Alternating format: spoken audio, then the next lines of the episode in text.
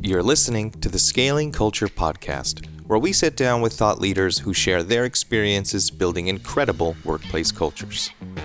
Bennie Fowler is a wide receiver for the New Orleans Saints. In 2016, he became an NFL Super Bowl champion and caught Peyton Manning's last pass. He's a public speaker, and in 2019, he wrote Silver Spoon, The Imperfect Guide to Success, where Bennie shares stories that'll help you overcome what's holding you back. Today, Bennie gives us an inside look on what it takes for a team to beat the odds and succeed. Welcome to another episode of Scaling Culture Podcast. I'm your host, Ron Lovett, and I am super excited to have my brother from another mother on, Bennie Fowler. Bennie, welcome. Hey, Ron, thank you for having me. I appreciate that great intro. You know, you got a great, great podcast radio voice. Not saying that you're not a good looking guy, but, you know, the voice is, is it's, it's awesome. It's like a one-two punch, right? Yeah, there you go. There you go. so Bennie, I uh, so the background here is Bennie and I met through a very good friend of mine, um, Keith, uh, who runs a company from Zen uh, called Zen Man uh, out of Denver, Colorado, and and Keith kind of said, "Hey, man, you know, I've been met this guy Bennie Fowler. You guys need to meet." And and so he connected us over email. We had a great chat um, and uh, and now you're here. So I'm just I'm stoked. I feel like we had a you know a great conversation. It's going to lead to more. Absolutely. You know, Keith is a great guy, and I think we hit it off right away when we when we got on the phone. It was just like, man, we just we aligned with so many different things. So uh, you know, I'm very happy to be here. Absolutely. Well, well, and thanks for coming again. So oh, oh, here's what I want to do. I want to. I haven't read your book yet, but I'm really intrigued by it. So don't give me and don't give the entire book away, but just I'm curious. I want to rewind to why you wrote the book and the context of the book. Can you start us off with that, Bennie? Tell me about the, the books. Yeah, I wanted to write the book because I went through a tough time where I had just signed with the Chicago Bears. So I'm coming off my best year in Denver. I'm getting ready to hit free agency, which you know for the listeners out there, I'm getting ready to pick my own team, and it's it's now time to get paid. So it's the money. It's time to get it's paid. go time. yeah. So Chicago comes calling, and they give me some good money up front. I'm now playing in the city that my mom is living in. So my mom's just a hop, skip, and a jump away from the stadium. She's living downtown. Everything seems to be aligning and going in the right direction. We get to training camp and we're playing in training camp and I'm playing some really good ball. But I'm also noticing when I look back at it now that I'm doing a lot of comparison, comparing myself to what I was doing in Denver, comparing the quarterback situation. And at the end of training camp, I got cut. And that was a tough time for me. I didn't know what was going to be next. What's what's life going to look like? What if I don't get called again? So that's where I had the idea to write Silver Spoon, the imperfect guide to success, because I had done some really good things. I had played four years in the NFL at that point in time, undrafted. The lifespan of an NFL athlete is only, you know, two years. So I made it as an undrafted athlete. Why would I not share these stories? But also the stories of my friends who are in the NBA and who are successful entrepreneurs and share what they've learned and what they've done to get to the the level of success that they've had. So I wanted to share that. And that's the reason why I decided to write a book because I also wanted to share my story and this the incredible people that I've played with, such as Peyton, Eli, Tom Brady, now Drew Brees. You know, it's just why why would I not right. share that knowledge? And tell me the title because it's an interesting mm-hmm. title. Yeah, Silver Spoon. I am from the suburbs of Detroit, Michigan. I am not the typical athlete story that you hear on TV. You don't always hear the, you always hear the stories about people who come from, you know, the bad situation. And I didn't come like that. I didn't grow up like that. I had both my parents in my life. I was very fortunate, very blessed. But just because I grew up in the suburbs does not mean I was just automatically guaranteed the, the shot at the NFL or my scholarship to Michigan State. All that stuff was earned. So I want people to understand that yes, I come from a, a, suburban background, but that doesn't mean that we're any different. We all have the same 24 hours. And how are you going to use that 24 hours? Who do you want to be? Where do you want to go? You know, I think that's super important. I love that. And so, so of course, this being the Scaling Culture podcast, and and and it's interesting, Bennie. When I talk uh, and do public talks about culture. And you know, in the new book coming out, Scaling Culture, we make so many references to to teams and to sports. And you know, I remember there was a speaker one time that said, you know, he, he said, look, I'd argue that most junior high sports teams that are organized operate better than companies than 90% of the companies out there. And i was offended in the audience. I'm like how dare you you know? And he gave me a good a good example. He said you know look um, he used a sales example and he said you know when we as company owners hire salespeople we typically do an interview we hire them uh, we introduce them to people at the office we give them their territory their business cards and we say here you go benny now go practice on some customers. He said think about sports. You try out you try out multiple tryouts maybe for different positions and then you, you know you're with the team in different environments and then you finally get on the team and then it's practice practice practice different plays different plays and then you finally get to the game. You practice before the game you play the game you debrief they're coaching you in real time as you're doing good or bad things the coaches and, and, and different you know coaching aspects and trainers. Then you finish you debrief what happened what went well what didn't go well. Then you play a new game and you practice specifically for the new opponent. And i'm like oh my god i suck right? You know? right, right away i'm like i don't do this it's embarrassing you know? I'm like it was like you know you get hit between the eyes sometimes. And so you know i would love to have a conversation about you know you've uh, you know, you played for some incredible teams, right? Yeah. And coaches and teammates. And so I want to kind of go through some of the themes and I'd love to hear about some of your best experiences and and then we'll pick apart what made those so so good. And so so I want to start with the tryout because that is the application process, right? Yeah. Tell me tell me about and I'm not just talking about, you know, I have to catch the football and and I, you know because essentially let's just say you need to deliver the skills. You have to be good right mm-hmm. for the trial. Absolutely. But tell me about the other part of the trial which says are you going to fit with this team? What are you made of? Where's your heart? Tell me about that. What do they how do they find that stuff out or is it important or are they looking for it? You will really find that out especially in college and the nfl you'll find that out in training camp. Training camp those are the dog days of the season right before the season but that's where you're getting up and callousing your body to get ready for that everyday grind of the season. But training camp is every day. There's nothing sexy about it. You're waking up at 7 a.m. You're not going bed. You're not going to bed till 10 a.m. But you're in the building, so it's you know you got practice in the morning, then you or you have meetings, then practice, and you then you have meetings after that. You'll have like a little break where you'll go to the weight room, and then you'll have another walkthrough those days are super long. It's a lot of information being thrown at you. The coaches are testing you. They're throwing, seeing how much they can throw at you and how much you can handle. And I see. So, so it's it's a huge stress test, yeah, right? It's a huge stress test. You see some people, and I've seen some people every year. It happens where somebody will leave in the middle of the night and be like, you know, I can't do this. Hmm. And it's a, it's just a and, real and, test of mental, of your mental, because it'll ask, it'll show you, do you really want this? Ah, right. We know you can catch the ball, run, etc. But do you? How bad do you want it? Yeah, because to win the Super Bowl, when I, I, was, I was fortunate enough to win the Super Bowl in Denver in 2016, playing with Peyton, to win the Super Bowl, that's that's a 25 week season. A lot of people don't think about it like that, but that's 25 weeks because you have your 17 weeks and then you have your five weeks of of the playoffs and you got bye weeks in there. It's just so many different things. But that's how mentally tough are you? Because the days are going to start to get monotonous. They're going to be routine. Where do you find that purpose? Where do you find that why? How do you get leverage? Where do you get the leverage from to consistently win every single day? And so let me rewind a little bit because as you're talking, I'm thinking there must be a switch. And what I mean by that is that if I own a professional sports team, football team, I, I am trying to encourage you. I'm in the sales process. Oh, Bennie, you got to play here. We'll set you up. This is great. The team's great. But then, you know, and so I'm selling you that this is the right place to come to, and here's the money, et cetera, et cetera. Right. Mm-hmm. Once those things align, now it's how big's your heart? Now, now it's to your point, how bad do you want it? There is must be a switch once you've kind of shown up. You and and it must be a, a mental game, is it? Where it's like, whoa, you wanted me, now you're torturing me, and and you really need to see what I'm made of, or not?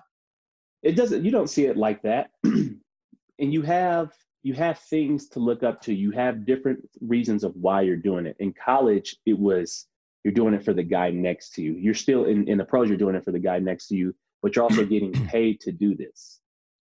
Right. But when you get a chance, and I've, i have I've played in front of, I've, I've been I was fortunate enough to play Michigan State 75,000 and then Broncos out pro stadiums are 60,000 plus. But that's you're you're getting put on a stage to perform. So you have to prepare and be ready for that or you'll get embarrassed. So right. that's the switch that turns on in the the eye in the sky. That's what we always say. The eye in the sky doesn't lie. So the fact that you know that you're getting ready to be the film is going to be watched in real time, literally 30 minutes after practice, you're not trying to go out there and get embarrassed.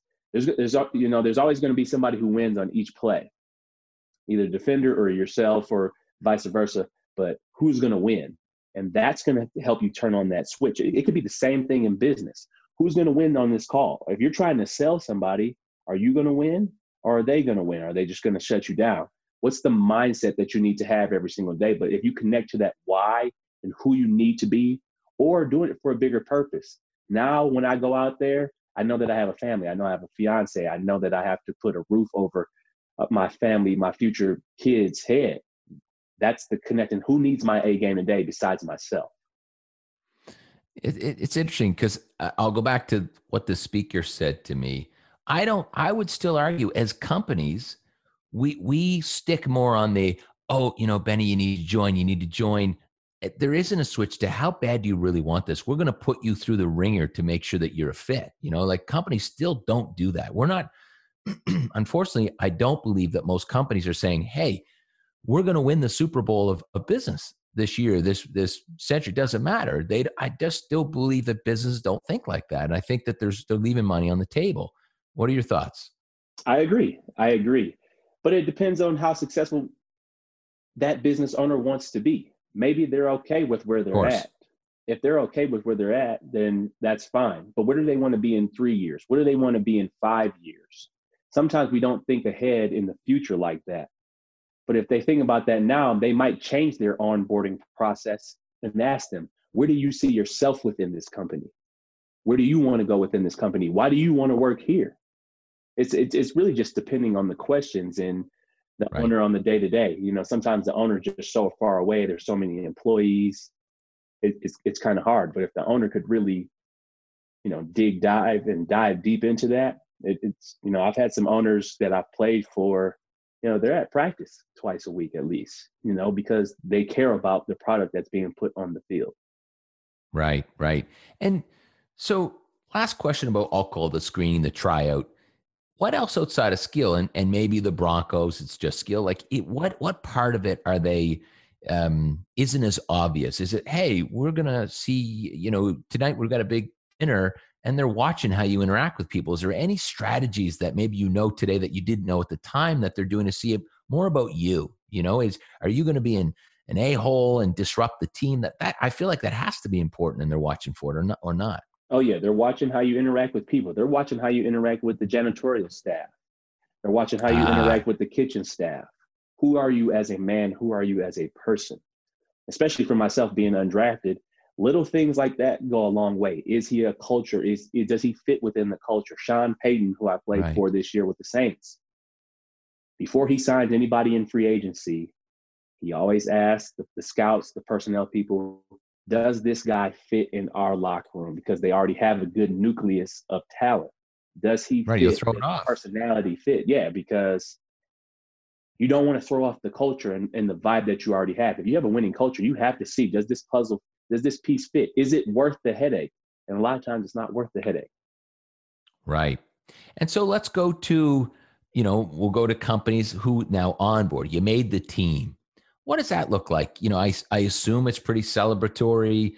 You know, I don't know if it's a big party. You feel really welcome. What is what is joining the team, and, and what are some of your best experiences uh, in joining teams that we can take in business? The only time I've really been excited is when I made the Denver Broncos team my second year. My first year I was on practice squad. In the second year, I made the team and I had put all my chips into one basket. And I have a, a, firm belief if you put if you put everything into plan, plan A, it will lead into plan B. But my plan A worked out. I went to LA, I worked out. I had a mentor of mine, and I really put all my eggs in one basket. I spent all my practice squad money on living in LA and training. And it paid off. And I got that call from Gary Kubiak, and he said, You made the team. And it, it was a celebration. It was a it was a big celebration moment for me in terms of calling my parents. But the season started the next week, so it's like yes, I'm super excited, going out to dinner with some of the teammates. Like I'm gonna be out there on Sunday now like with everybody, with Peyton, with the guys. I played with, you know, some some great players on that team. So I was super excited. But now it's all right, what's the next step? I'm playing special teams, but how do I get on offense? How do I get Peyton to trust uh-huh. me? So that it was another step. It wasn't like I was starting right away. I'm not, you know, there's a lot of guys who were in front of me. So what's the next step? How do I get onto the field now? I made the team. Now how do I get onto the field? So if a company hires somebody, all right, now I have my position and I have my role. How do I get to the next step? What's the next step in my career and journey? And then you map that out. I, I love that. Um, and maybe this didn't apply as much as your second time, although I assume a lot of players get recycled. They they get traded, this and that, and so there's probably a lot of new faces year two. Oh yeah, the Broncos. There was no team one, right? is ever the same. So so when it came to you being welcomed, you know, the coach calls you, the owner, whoever that was, and then um, once you join the team, are they like welcoming you with open arms? Is that where it starts? Does bonding starts start then? No, bonding starts in training camp. Really, in those dog days of training camp, usually about uh, week two or three, where you're you're going against the same guys every single day. Every day is the same. You don't even know what day it is because you're practicing six six days a week, you know. So that's where the bonding really comes in. But one thing that's very common in the NFL, no matter who you are, what status you are, after we make those final cuts and you come and you ha- and you're on the final roster, everybody goes around and congratulates because you you actually made it. It doesn't matter who you are because Peyton Manning's been cut. The best players, probably Tom Brady might be the only one who hasn't been cut. But that's currently in the NFL. But everybody is pretty much, if you play long enough, you're going to get cut. And so, did you say it was Peyton Manning that you had to go and, and build trust with to get off special teams? You wanted him to trust you to get on offense. Special teams is, you know, how I kind of made the roster. Yeah. But right. Yes, yes. To for me to play on offense with him, you have to gain his trust. You just you just can't get out there. So tell me about trust because we talk about that in the book being one of the foundations of anything. And and I love that you're saying that how do you in sports how is it is there two sides is it hey i'm just going to catch the ball time after time but i am going to spend some time. I need you to mentally uh, build a bond and make sure that that we're connected and you trust me. Is it yeah. both sides? Yeah it's both sides. Peyton was going to show up every single day and do his masterful job. I mean he was just incredible to see. The way i had to go about gaining his trust was just doing my job. I wasn't focused on impressing him, trying to talk to him, trying to talk his head off. No, I was just going to do my job, stay out of the way. And then when it was my time to get in there and make a play or know my assignments, he was big on knowing what to do. If you knew what to do, you were going to have an opportunity to catch the ball and be on the field with him. So it was really just about doing your job. Even when I played for the Patriots for a little stint, Bill Belichick is super big on just do your job. Don't worry about anything else just do what you have to do. So that's the kind of way I gained the trust. And then, you know, it was maybe fourth game of the season. We were playing back actually in my hometown, and Peyton kind of he called the wrong play. He called the the screen to the wrong guy. He called it to me, and I caught the ball, got a first down, and it was history after that. He trusted me because I had that opportunity right there, and I seized it. You bailed him out. no, it was going to be a catch. He was going to make the play either way, but the fact that it went to me and I was able to make the play, it was it was awesome. Well, it's interesting because they say that whether you're building trust uh, or rebuilding once you've broken trust, it's not about apology. It's not about saying, "Hey, your words." It's about the delivering on a commitment. So for you, that was, "I'm going to do the play." And I'm going to commit to that, and I'll deliver on that commitment. It's the same as as, is trust with human, you know, from human to human or in the workplace. Yeah. So a lot of people think that it's trust comes from just talking and schmoozing somebody. No, doing your job and showing that you're accountable is really where the trust comes from. Showing up on time, being on time. I'm I'm super big on time because time is one of the only things in the world that you cannot get back. So, and and tell me about the um, the team aspect, and let's think about what we can learn from that. So so there's teams within the team, right? You have special teams, you have offense, defense. And so are, are, they tighter than the overall team? Do you get tighter with that? That's like the sales team, the finance team. What does that team look like? And how, how do you stay tight and accountable as teammates? Yeah. So, yes, when you have like offensive units a lot tighter than the overall team, defensive unit, you know, we all hang out with our position groups every Thursday. We would get together offensively go out to dinner, watch Thursday night football at a restaurant, and get together. It's not usually always a whole team thing. The way to hold each other accountable, though, is that you know this guy is relying on you. And we're trying and we're doing it for a purpose that's bigger than ourselves. We're playing to to win, win a Super Bowl. And the more we win, the more everybody gets paid. So the better the company does, the better the bonuses there are the more mm. perks there are. If you're on a sales team that has done and surpassed your numbers by 30, 40% every single year and you're getting better, you can put that on your resume. That's a part of who you are. You're a part of that team. And offensively, you know, playing with Peyton, Drew, all these quarterbacks, Eli, when the offense is good, the whole entire offense is good, that means that you can put that on your resume. I can forever put that I'm a Super Bowl champion and people know that I'm a winner because I was a part of that team, that offense, that special teams, that defense. We were all a collective unit. And and so the one message I'm hearing clearly is that everyone everyone's aligned with the same goal, which is win the Super Bowl. Like everyone knows it's black and white. There's no gray. And so back to business, I'm sure in most cases, and I think I've been guilty of this myself, is in some cases the goal maybe isn't a stretch goal and it's not clear enough. It's just not clear enough. Yeah, you know, I don't think clear. businesses do it right. I mean, you guys are crystal clear. Everyone sees the same thing. It's a ring that we want. We're going for it, and that would get everybody aligned, right? Yeah, it's very specific. We have a very specific goal, which is the Super Bowl. And then how, how do we measure that? How do we measure that? We measure it by the practices, and then we measure it by going out there on Sunday and then, you know, we go back to the drawing board. What worked? What did what worked? What didn't work? Is this goal attainable? What's the timeline on these goals? It's got to be super specific, measurable. It's got to, you know, it's smart goals. That's that's the way when I even when I'm coaching people, when I'm coaching these entrepreneurs and business leaders, we get super specific. Why do you want this? What's the feeling that you want to have when you get this? It's easy for us as athletes because we know the feeling of what a championship could bring. So it's very specific. We know we know how to attain it. We know what we have to do. We know certain amount of games will get us to the playoffs. So it's you know business and sports are you know really go hand in hand. I tell people all the time, you know, the, the NFL is a, is a billion dollar business. So at the end of the day, it is a business. Right. And and I'm curious about when it doesn't go right on the team. So you know, I I um I'm sure you watched The Last Dance with Michael Jordan. Yeah, of course. yeah, great. It was awesome. And and I I talk about in the book that Scottie Pippen moment where you know he let his own ego get in the way. Didn't he want to take the shot? Didn't want to to go to Toni Kukoc. Sat on the bench and it destroyed the team. I mean, you know, I think it was Horace Grant was in tears.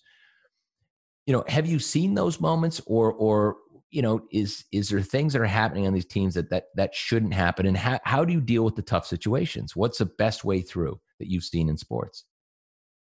The best way through is just honest feedback and feedback in the right way and showing and understanding, you know, it's, it's a certain way to give feedback. You start with it being positive first, then you give the constructive criticism and then you then you build them back up. A lot of people just say, "Hey, you're doing this wrong or you're doing that wrong." It's a it's more about a communication thing. But with the thing about that Scottie Pippen moment within that, I think it's very important to understand that success, you have to be able to deal with success too. Everybody always talks about handling adversity, but no, you have dealing with success is super hard. And that's why Michael Jordan and those guys, the fact that they won six and they won and they had two three peats, they had to deal with that. They had to deal with each other's egos and all the success and people getting paid and and different things. And I think Scottie just got a little confused with that. I don't obviously I'm not in his mind and don't know, but he wanted that Michael Jordan fame. Yeah. And they ended up winning that game that he didn't want to go back in, but he wasn't thinking about the big picture. Now, if they had won the championship that year, he probably would have been the MVP of that finals, but he was thinking only right then and in the moment and how it would have made him look instead of the big picture focus, which Mike didn't. He passed to Kerr, he passed to Paxson to win two championships. So it's not like he was always taking the game winning shot.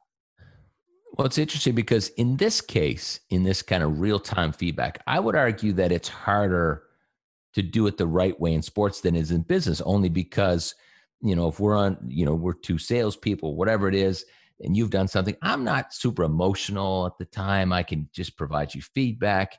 But if you're in a game and there's a lot on the line, your adrenaline's going, you're emotional. How, how do you slow down and not, you know, disrupt your team by being an ass to, uh, to, to a teammate who maybe made a mistake? How do you, how do you separate that and slow yourself down and say, Hey, good, good play, but you know, how do you do oh, it? you don't, you don't, you, you understand the game that you're in you understand the emotion and I've been uh, I've been cussed out a couple times in games, not even a couple times, a lot. And I've done and I've been on the other side where I was doing the cussing and things like and things of that nature. But at the same time, you go back to the drum board, you apologize, or you, the next series, like, hey man, that's my bad. Like I was tripping, or you know, I was I don't know where I was. So there are different things. I mean, we all understand it's the heat of the battle, and when you understand that emotion and you don't, you can't take it personal. That's the one thing that I'm still working with.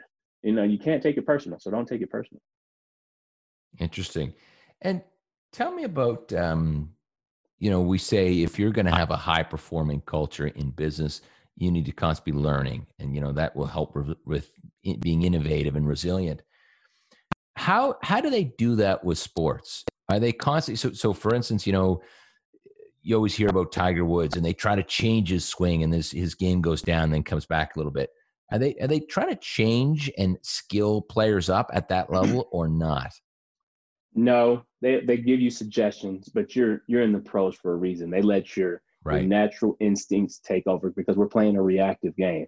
They can't say, "Hey, you got to just try this move," because what if he what if the defender doesn't play it like that? So you don't, they don't try to change you in real time, but they just try to help you just understand what you have to do so you can play as fast as you can.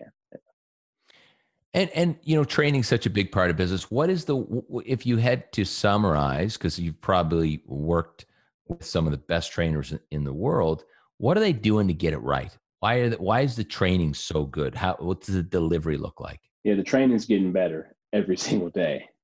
I mean, people are getting very innovative. They're just how can you get more athletic? How can you stay younger? Nutrition is super big now, sleep, all different modalities that you can do massage, needling, dry needling. There's just so many different things that trainers have to add.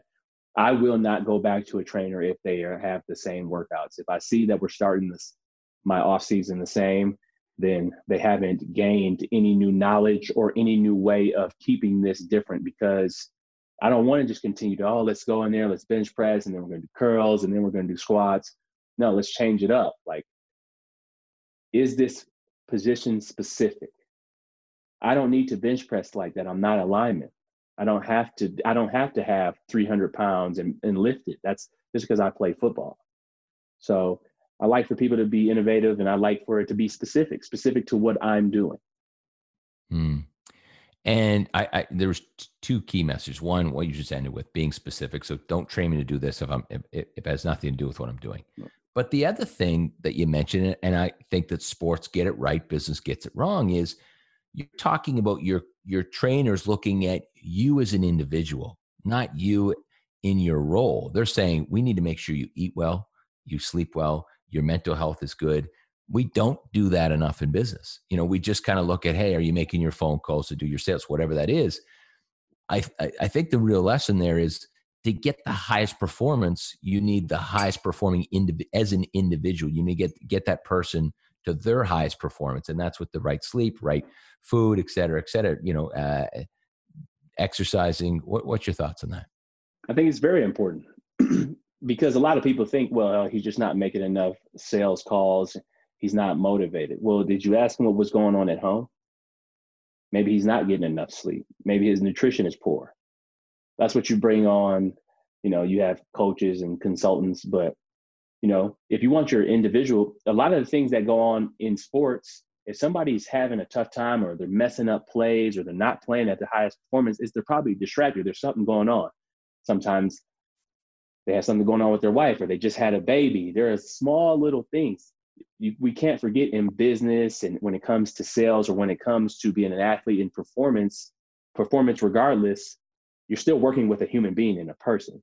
So if you want that person to perform well, you got to coach and be around and and, uh, and mentor the whole person.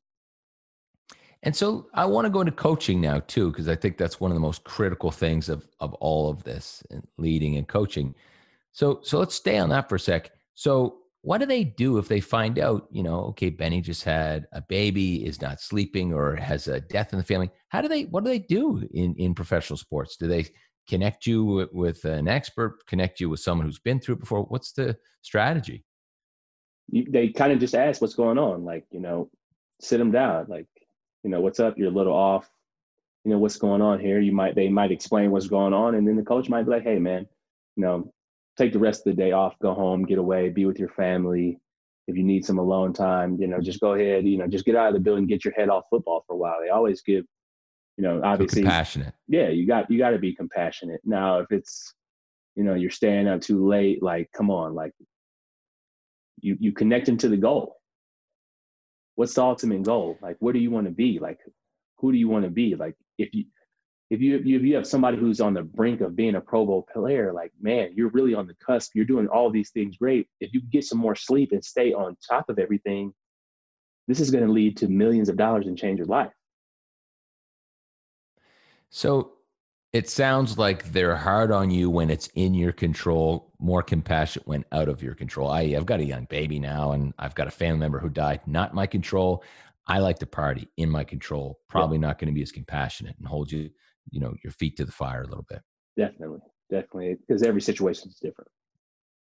And Bennie best coach and why? What what what are the traits of the best coach you had? Or or if you had to categorize a few on honesty honesty. Hey this is what your role honesty uh, okay being clear with you? Yeah I, this is what this is what your role is. Yeah this is where i see you this is how i see you fit. This is where you're going this is where i see you going um, coaches that push you, but coaches that come in and they can help you, the whole team relate to something. What, and how what do they are we do all doing? It could yeah, be just, what, what, it could be stories.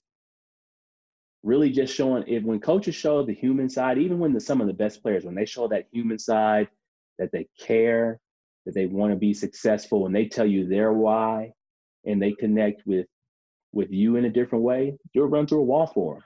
I think a lot of owners, business owners, coaches, sometimes they struggle with helping people connect, or you know, they're just uh, they feel like they're a machine. And coaches who can help people connect or show their compassion and they open up a little bit, run through a wall for them. Right, right. Love that.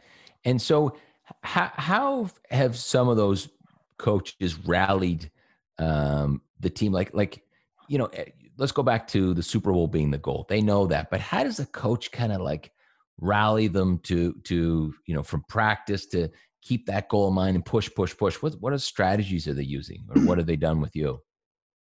When we were playing when i was playing for the broncos and we got we're going to our super bowl year we were a little beat up towards the end of the year. And maybe like week 12 coach kubiak would we would only do 15 minutes of full speed practice, 20 minutes of full speed practice, and then we would do everything else as a walkthrough. He said, I know if we're healthy on Sunday, we're going to win. So he wasn't trying to just beat us into the ground with practice. Oh, we got to practice. We got to be the toughest team. We got to practice. No, I'm going to take care of your bodies. You take care of me on Sunday.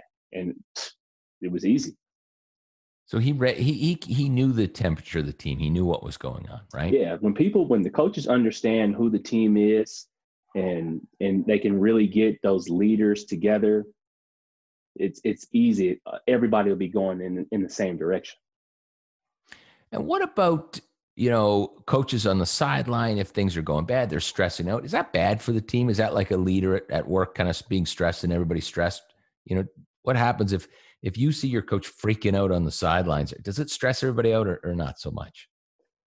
It can stress people out for sure. If you know, but if mm. that coach lets you know, hey, if you know this coach acts like this on game day, then you kind of expect it. But if it, if it's an out of character moment, you'd be like, you know, what's what what is all that about? Like, you know, it, it just depends. You know, some coaches that I've had, you know that they, you know, they can kind of lose it on the sideline. So you don't really take it personal. You see like a guy like Nick Saban on the sideline. His coaches and his players, they don't freak out when he when he freaks out because he probably does that all the time. But if it's an out of character moment, that's when it's like, all right, what's going on? And and one of the most difficult things, uh, and I'm always super curious about this when it comes to sports. Um, but one of the most difficult things, whether you have a great culture or not, is change and change management.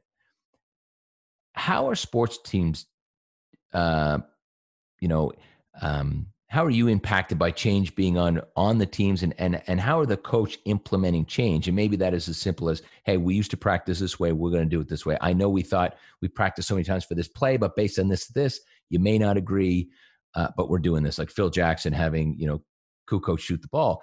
Uh, how how do they implement change so that everyone buys in? They have the information to back it up they they present the information. Hey, this is what they've been showing. This is what we're going to do. This is how they're going to play this guy. You other players have to step up. Like when we when you play against the Patriots, you know your second and third and third receiver, your your second tight end. Those that's where the ball is pretty much going to go because Bill Belichick is really good at taking your main your first two options away. So you kind of understand that you have the information when you're able to present the information. It's easy to have people change and have people adapt. But if there's no information present, hey, we're just going to do it like this because of this, and or we're just going to, you know, teams or coaches that you know we're just going to run the ball and we're just going to out execute them because we're tougher than them. Now it doesn't work like that because people won't right. buy into that. So a couple key messages I'm hearing is, you know, look, I'm going to give you the why. I think we should go from A to B. Here's why, and let me present something, whether it's visually, verbally, data on why this is important. There's a sense of urgency. And, and I'm going to tell you the sense of urgency we'll lose if we don't do it based on the data, based on the, the support. Would that be accurate? Yeah, be accurate. And then you change in real time. Now, if, and if and you can it, when when coaches admit they're wrong, hey fellas, I was wrong about this, and you know we're in halftime and we're changing, we're going to go back to the original game plan. Then you you also get your players to buy in because you you're not you know you're not always right, but you know you're going based off of, of data and certain looks and certain tendencies.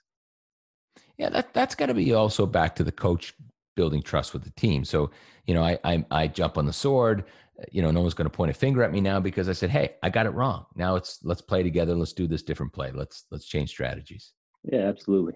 And then when you have when you know that coach, your coach has that experience, it's easy. You know, I mean, he's been if they've been doing it for a long time, it's easy to kind of to understand and, and to just go with what they're what they're saying. But if they're open, they're also the coaches I've played with, they're also open to ideas and what you think might also work. And I, I wrote a question down that I meant to ask earlier, which was what is the balance? Because there is a lot of camaraderie and, and there is in some companies. And what's the balance between look, we're on a team, let's let, let's hold each other accountable but we're really close friends too. We're now hanging out on thursday and fridays. Mm-hmm. how, how, do you how do you balance and separate that stuff? And what's the lesson for business that that are maybe you know that have these cultures? Because you hear about some of these cultures we're just they're, they're partying together they're great friends they've almost crossed over too much and they can't seem to keep things separate. You still know the goal at hand and mm-hmm. you know who the leaders are. They they stick out and and those are the people you're following. They're going to hold you accountable. They don't really care if you're your friends or not. You know the same way michael jordan did. Like i'm going to let you i'm going to let you know like what you need to do and what we need to do to win.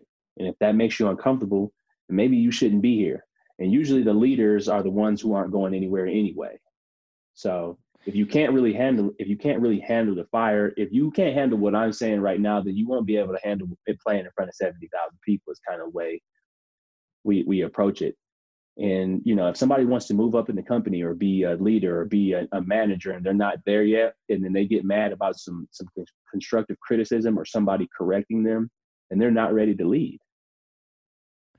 And and so, do you think? And, and to the Jordan piece, it sounds like you uh, agreed with his strategy. A lot of people, this was controversial, right? Some people like, oh, he's an asshole. And other people are saying, no, that, I, I mean, I kind of, I really liked his approach. I got it. And I thought, look, you know, to, to be at that type of high performance, I believe it's probably necessary. What do you, what do you think?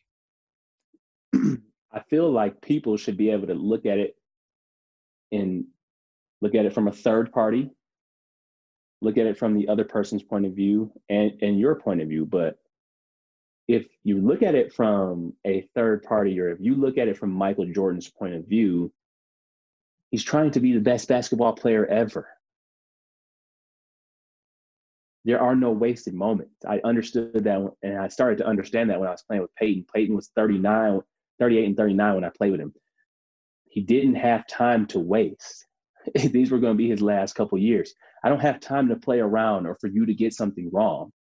So no, he wasn't an asshole but he wasn't he just didn't have time to play around and just think things were funny and oh we can just you know have we could just make that up. No this we have to get this done. I don't i don't have time to play for seven eight more years. So that's basically what mike was getting across. I'm i'm trying to be less... the best ever. I'm trying to be the best ever. I'm trying to win a championship. Same thing with kobe bryant well, let's go to, to business. What's the lesson there? What is the lesson in, you know, I'm trying to build an incredible business. What do I take from that and implement my business? And what do you give back to what do you tell the employees? Yeah, like if I'm if I'm the leader, I'm Michael Jordan or a team leader, what's the lesson with how tough he was and had the, you know he, the expectations were so high, you know, because we're softer in business mostly, but what what do we take from there? What's the lesson um, that that that that that people listening can say, okay, what how how can I apply some of what Michael Jordan did to my everyday business? You know, is it to be just harder on people, be more real with them? My name is on demand this. more. My name is on this. This right. is this is my legacy. This is a part of who I am. I want my kids. I want my family to be proud of who I am and what I have built. And if you're working for me and you're working with me in my company, you are now a representation of me. That my name is on this company. If you're not coming and you're not bringing the same enthusiasm and work ethic and productivity that I'm bringing, you are, it's not your name that's on it, it's mine. Mm, interesting. Well, well, Bennie, I want to talk uh, before we run about your coaching. You're now into coaching. You mentioned this earlier. You're coaching business leaders and entrepreneurs. Mm-hmm. What are you bringing from? You know, there, there's probably stuff we've just talked about. But what are some of the key things that you bring from uh, from sports into coaching that, that you think is really going to make this a successful journey for you? Just getting people in love with the process, but so it's enjoyable so they're not living life in default. A lot of people just get up, they go, they clock in, they clock out, but they're not having any fun within it. And I think I'm bringing the performance aspect in terms of having that big vision. Where do you see yourself within this company? Where do you see yourself in this with it, with this job, and where you want? Does it align with your vision? And some people that I've worked with have left their jobs just because it didn't align with who they were. That's just they weren't happy. They had nothing idea and, what their five year plan or their 10 year plan or where they wanted to be. They mm-hmm. just kind of got stuck into something. But what's your life purpose? What's your leader within you telling you? You know, sometimes we we always get life always hits us and failures come and then we forget all the things that we've done right. I bring that out of you. Interesting. And will you apply some of the things we've talked about that that jordan approach look ryan you commit these things you're not hitting it's my name on the line you know, my I'm not going to get referrals if if you can't hit your targets, you're not successful. I'm firing you as a client. Are you taking that kind of line in the sand, or what's the expectation from from your your clients? No, I'm not. I'm not taking that approach at all because it's it's their name that's on the line. Right. What do they really want? What would they regret if they didn't make certain moves? Who do mm-hmm. they Who do they want to be? when they're celebrating their life and people are coming up to them at their retirement party, what are they thanking them for? They won't be thanking me. What are they thanking them for?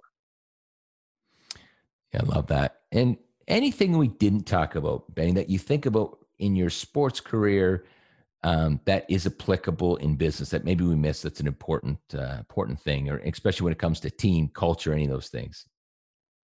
the only thing that I would think is uh, that I would just harp on one more time is playing your role.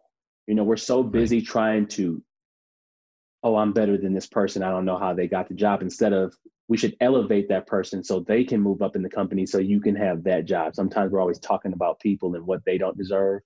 How about they do deserve that? Elevate them, encourage them.